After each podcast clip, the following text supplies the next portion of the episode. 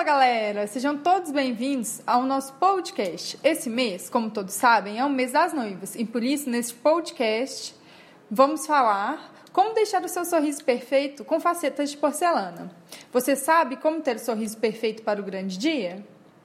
Você decidiu mudar o seu sorriso para melhor, deixá-lo mais jovem e saudável. Mas aí pintou a dúvida: qual o melhor tratamento para os meus dentes? Estou aqui com o Dr. Leandro, clínico geral, e ele irá tirar nossas dúvidas a respeito das facetas em porcelana e quais seus benefícios. Boa tarde, Dr. Leandro, tudo bem?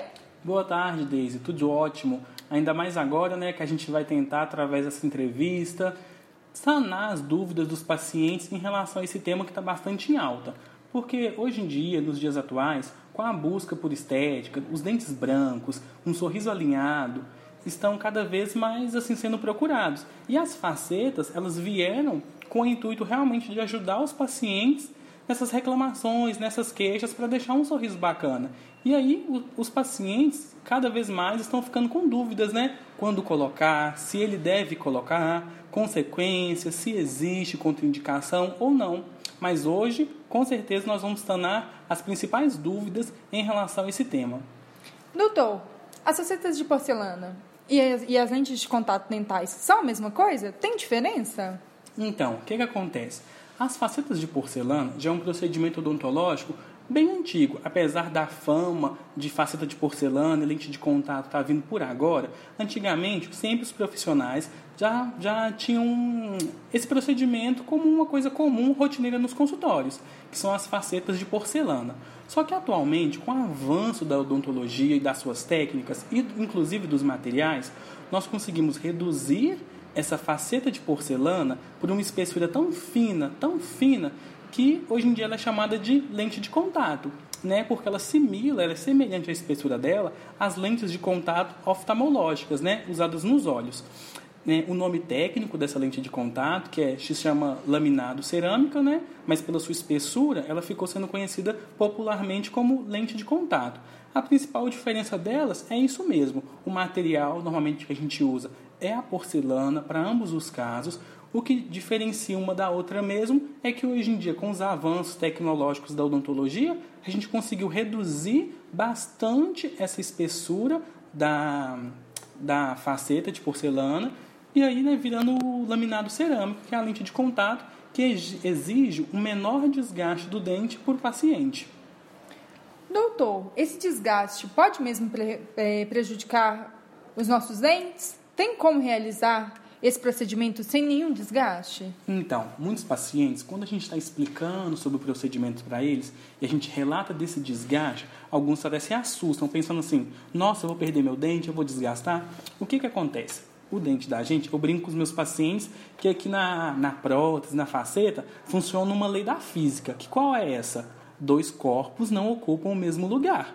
Então, o que, que acontece? É impossível eu pegar um material e colocar na frente do seu dente sem que o seu dente fique parecendo falso, sem ficar parecendo que o seu dente está, o que eu diria, gordinho, entendeu? O que, que acontece? A faceta de porcelana e a lente de contato, ela nada mais é que como se fosse uma capinha que a gente vai colocar em cima do seu dente.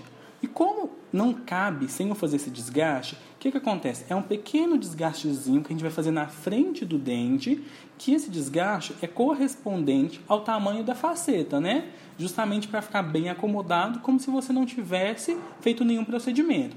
A diferença mesmo entre a faceta de porcelana e a lente de contato, em relação ao desgaste, é que a faceta de porcelana, ela existe um desgaste maior. Desgaste esse que consegue chegar normalmente até a dentina. O que é a dentina? O nosso dente, né, ele tem algumas camadas. Dentro dele nós temos a polpa, que é onde fica o nervo do dente. O que cobre a polpa é a dentina. E o que a gente vê quando a gente olha no sorriso é aquela coisa branquinha, bonitinha, é o esmalte dentário. A faceta de porcelana, a gente corta o esmalte do paciente, chegando até próximo a essa dentina, que é a segunda camada do dente.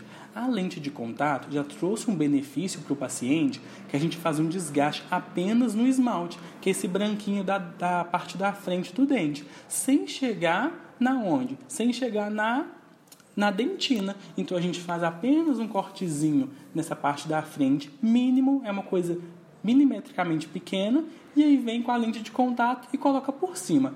A diferença de, né, muitos pacientes perguntam, mas e aí, doutor, vou precisar fazer qual desgaste? Isso vai depender do caso. Existem alguns casos que precisa fazer um desgaste maior do dente, alguns casos não. Porque tem paciente que o dente está tão escuro, tão escuro, que esse, esse escurecimento não é tão superficial, ele é muito profundo. Então precisa fazer um desgaste maior para colocar o material, a porcelana, de uma espessura mais grossa. Então existe um desgaste maior. Às vezes tem paciente que tem um dente com a cor impecável, apenas que colocar uma lente de contato para mudar a forma do dente, a anatomia em si.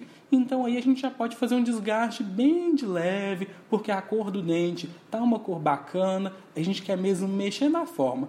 Mas isso aí é conversando com o dentista, ele vai saber indicar o melhor tratamento para o paciente. Doutor, posso colocar facetas com os dentes, com os dentes desalinhados? Ele ela substitui o uso do aparelho ortodôntico? Ótimo, essa pergunta aí eu acho que é uma das que estão sendo mais questionadas entre os pacientes. Por quê?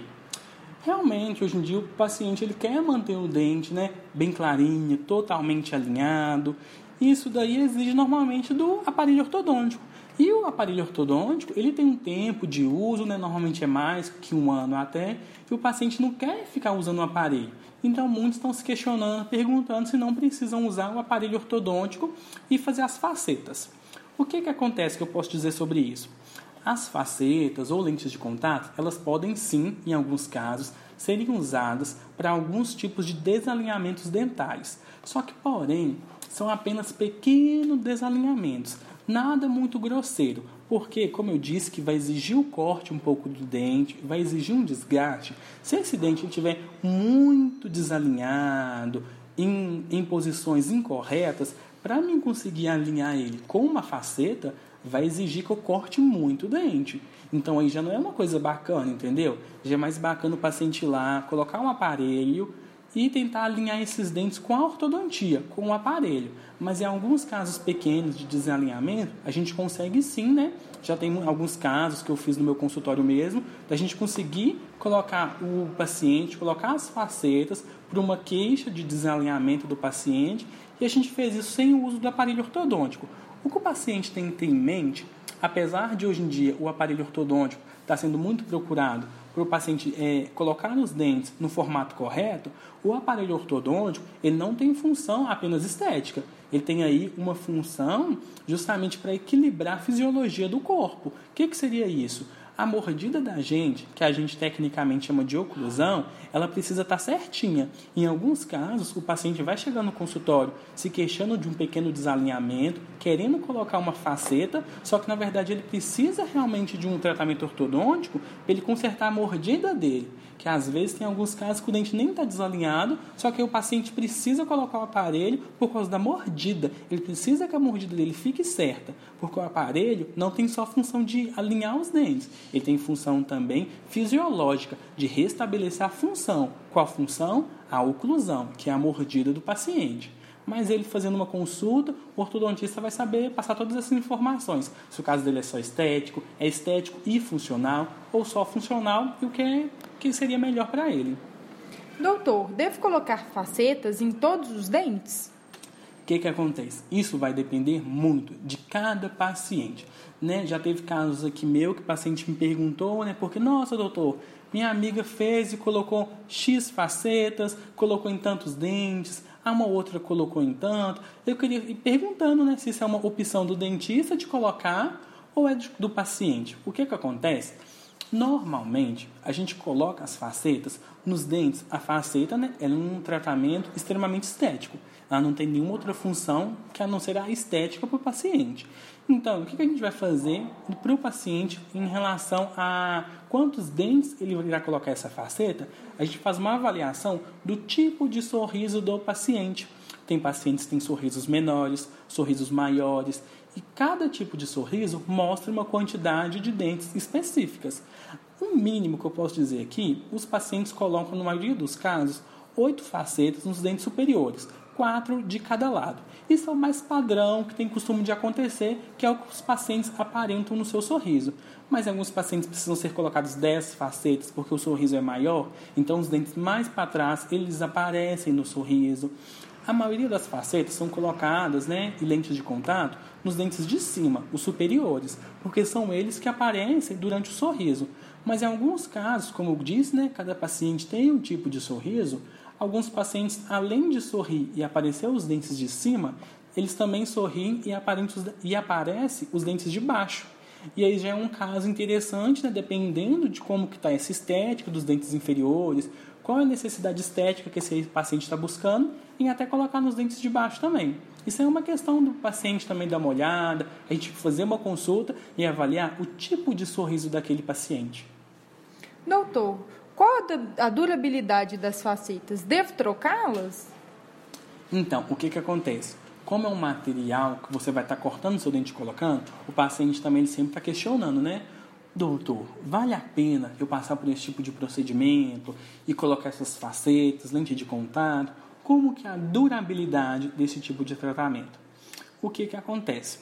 Uma coisa que eu sempre brinco com os meus pacientes é que o que vai fazer a durabilidade dessas facetas serem altas é o cuidado com que eles vai ter, o que ele, que ele vai ter com elas. Porque se o próprio dente do paciente, a gente, né, no dia a dia de consultório, vê que o paciente está sempre chegando no consultório porque quebrou o dente, mordeu alguma coisa de, de mau jeito, o dente quebrou, caiu, deixou acumular bactéria, teve cárie, o dente do paciente desgastou, o que dirá o material que é feito pelo ser humano, como que não vai ser se o paciente não cuidar? Então, a durabilidade, ela não tem um tempo certo.